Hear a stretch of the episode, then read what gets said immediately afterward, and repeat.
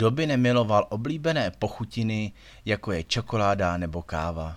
O těchto produktech bylo již napsáno mnoho, a to jak o jejich benefitech, tak i případných zdravotních hrozbách v případě, že se neužívají ve správné množství.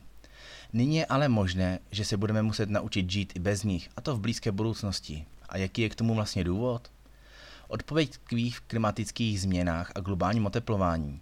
Právě vlivem globálního oteplování se poměrně radikálně a nenávratně mění podnebí v oblastech, kde se plodiny jako kávovník a kakaovník pěstují. Pokud se změní podnebí natolik, že to bude pro rostliny nepřijatelné, přestanou růst nebo začnou hynout. Tak například káva.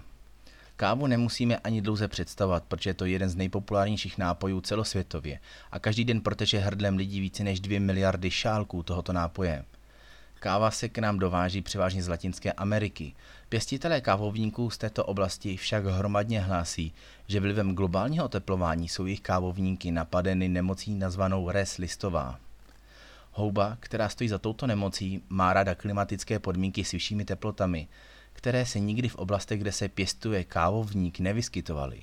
Jen za posledních deset let evidují pěstitelé škody v řádech desítek miliard korun – Kávovník však potřebuje jako každá rostlina specifické podmínky a proto smějící se teplotou klesá i počet míst, kde lze kávovník vůbec pěstovat.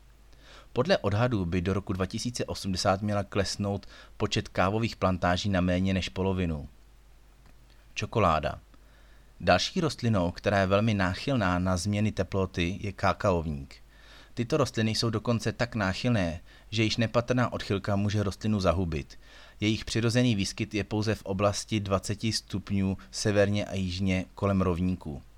Zároveň musí mít i speciální složení zeminy, která musí být bohatá na dusík, deště a musí zaručovat konstantní teplotu.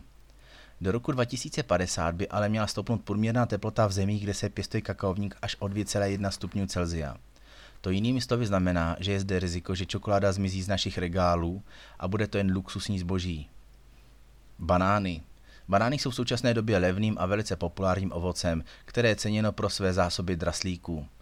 I toto ovoce má poněkud nejistou budoucnost. Díky zvýšeným teplotám sice přibývá plantáží, kde se dá teoreticky pěstovat banánovník, ale zde je zase jiný problém. Vlivem tepla v těchto oblastech dochází k kritickému nedostatku vody, která je nezbytná pro pěstování těchto plodin. Aby toho nebylo málo, banánovníky, které jsou oslabeny nedostatkem vody, pak požírá houbová infekce Sigatoga. Více na www.žádnyšpeky.cz